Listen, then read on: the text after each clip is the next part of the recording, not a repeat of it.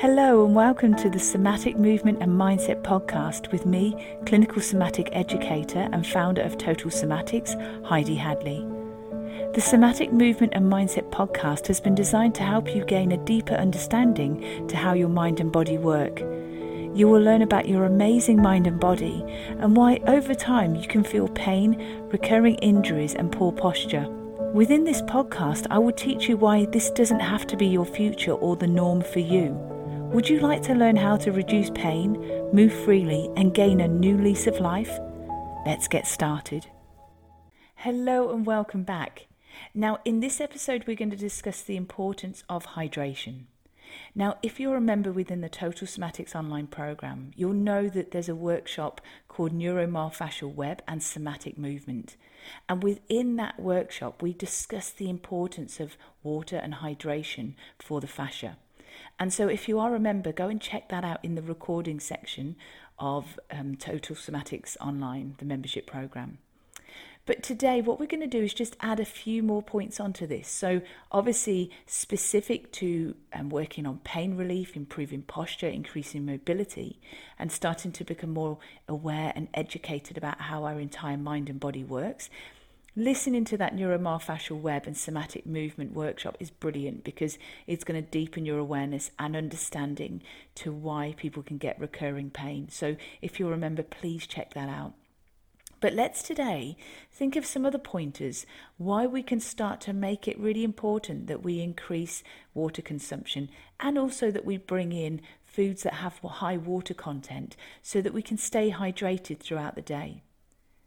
So, what I'm going to do here is break down a few categories and just briefly mention them and, and just allow you to kind of think about them and see how you can just start to weave these into your day. So, the first thing I'm going to highlight is energy levels. Now, water is crucial for your body, and dehydration causes enzyme activity in your body to slow down. And this has a huge impact on your energy levels and it starts to create fatigue and tiredness. And I'm sure you've experienced this yourself. And when we listen to these pointers today, I'd like you to just think about times in your life when you know that you've probably not drank enough water or had foods that have got high water content, and you can you just start to resonate with these points.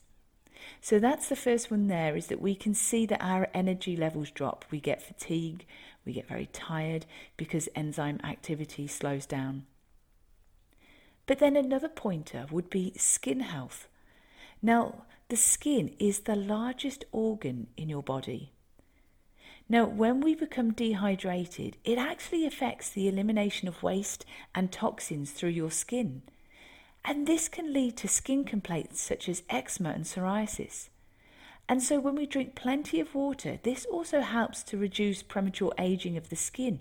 It plumps out the skin, it rehydrates the skin, because when we have things that create that dehydration, like alcohol, for instance, it starts to sap your skin of all that fluid. And so, we can start to see there's a change in the quality and the texture of your skin. Now, let's consider digestive health.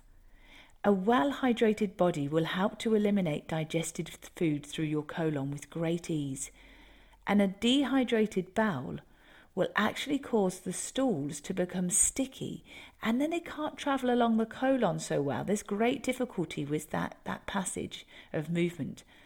And so this starts to create constipation. And a shortage of water and also alkaline minerals such as magnesium and calcium can lead to a number of digestive complaints such as acid reflux, gastritis, and ulcers. So, can you see from just having that dehydration how it starts to impact deep within our digestive system? And interestingly, there's another area we can consider here, and that is cholesterol levels. You see, dehydration will cause your body to produce more cholesterol in order to prevent water loss from the cells. It's pretty amazing, isn't it? You can see why water is so crucial for life because all these areas it has a knock on effect when dehydration becomes an issue. But another point I'd like to mention is joint health. Now, did you know that the cartilage padding is composed of mainly water? So when you become dehydrated, your cartilage weakens. and this affects the joints. And what it will actually do is slow down its actions of repair and maintenance. And as a result, we start to feel pain and discomfort. And then, of course, we can't miss out the bladder and the kidneys. That's so important, isn't it? Because by keeping hydrated, the bladder and the kidneys are flushed on a regular basis.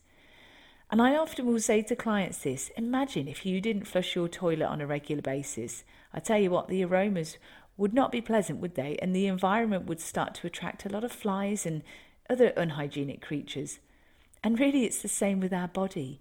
If we don't regularly flush our kidneys, flush our bladder with water consumption, the accumulation of toxins and acid waste will create the perfect environment for the bad bacteria to flourish. And this has consequences in things such as creating kidney stones and also creating bladder infections. It's really important to keep the fluids up. So I'm just going to give you a few little pointers here because did you know, for instance, that your blood consists of 92% water?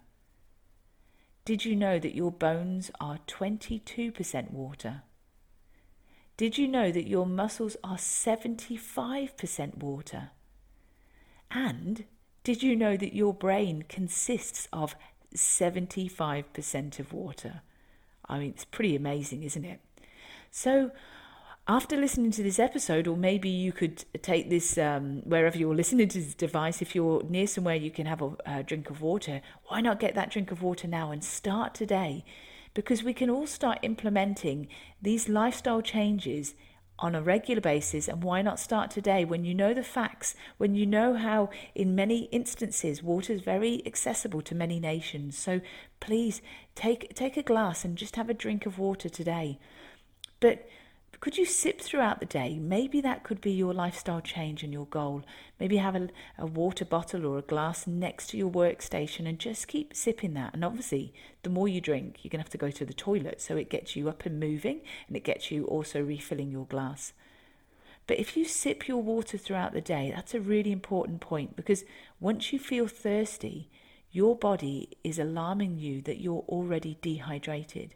So keep that glass of water or that water bottle nearby. And also, if you need that coffee in the morning, make sure you drink an extra glass of water because for every cup of coffee you have, we need to have a glass of water to compensate for that dehydration factor. And also, could you avoid drinks with sugar or artificial sweeteners?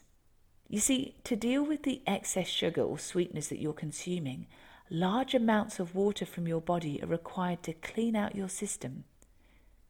So, drinking water is the healthiest and the safest way to basically start creating a really somatic environment. So, we want to feel healthy and well from the inside out.